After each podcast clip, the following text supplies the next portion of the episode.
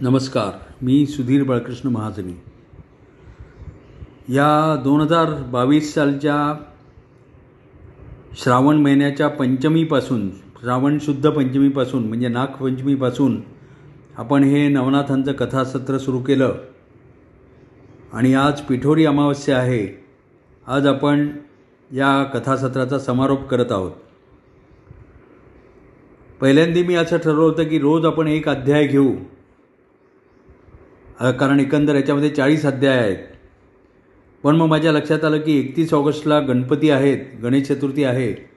म्हणून त्याच्यापूर्वी वक्त्यांनी आणि श्रोत्यांनी दोघांनाही मोकळं व्हावं. आणि हे कथासत्र त्यापूर्वी पूर्ण करावं.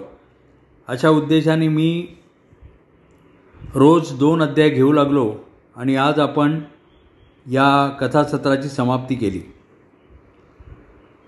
आता नवनाथांचं आपण हे एकंदर चरित्र पाहिलं तर आपल्या लक्षात आलं की या कलियुगामध्ये संकटग्रस्त लोकांना संकटातून मुक्त करण्यासाठी नवनाथांनी साबरी विद्या हा मंत्ररूप ग्रंथ रचला आणि संकटमोचनाची साधनं समाजासाठी उपलब्ध करून दिली.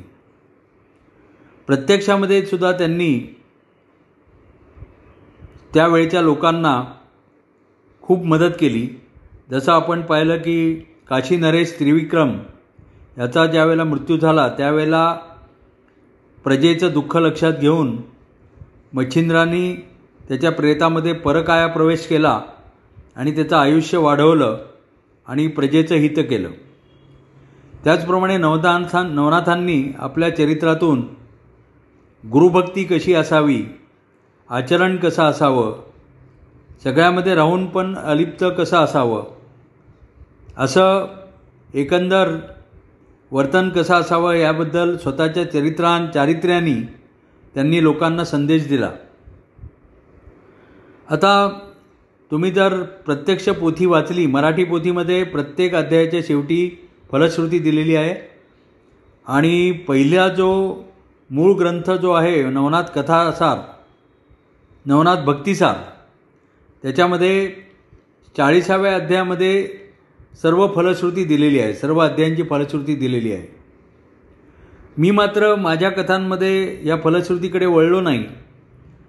याचं कारण असं की प्रत्येकाला आपापल्या कर्माचं फळ कर्माच्या सिद्धांतानुसार मिळतच असतं मिळणारही असतं.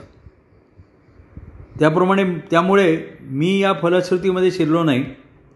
परंतु मला एका गोष्टीची आठवण झाली की माझे आजोबा लहानपणी नेहमी आम्हाला सांगायचे की कुठेही बाहेर जाताना काम सिद्ध होण्यासाठी कार्यसिद्धी होण्यासाठी रेवणसिद्ध महाराज की जय असं एकदा म्हणावं आणि मग कामाला जावं.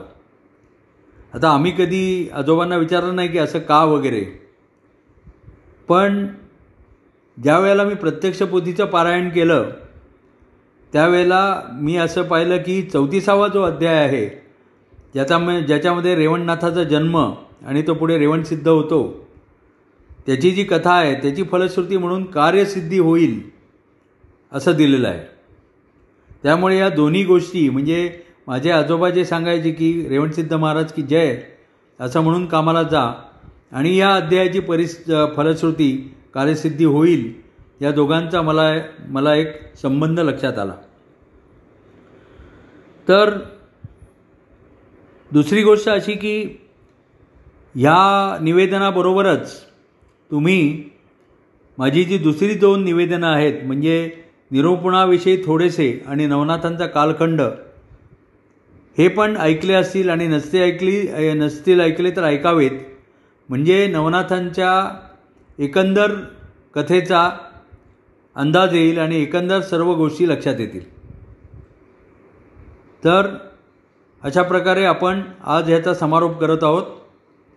आणि तुम्ही हे जे माझं निरूपण ऐकलं माझ्या नवनाथांच्या कथा ऐकल्यात त्याबद्दल तुमचे पुन्हा एकदा मनपूर्वक आभार धन्यवाद नमस्कार.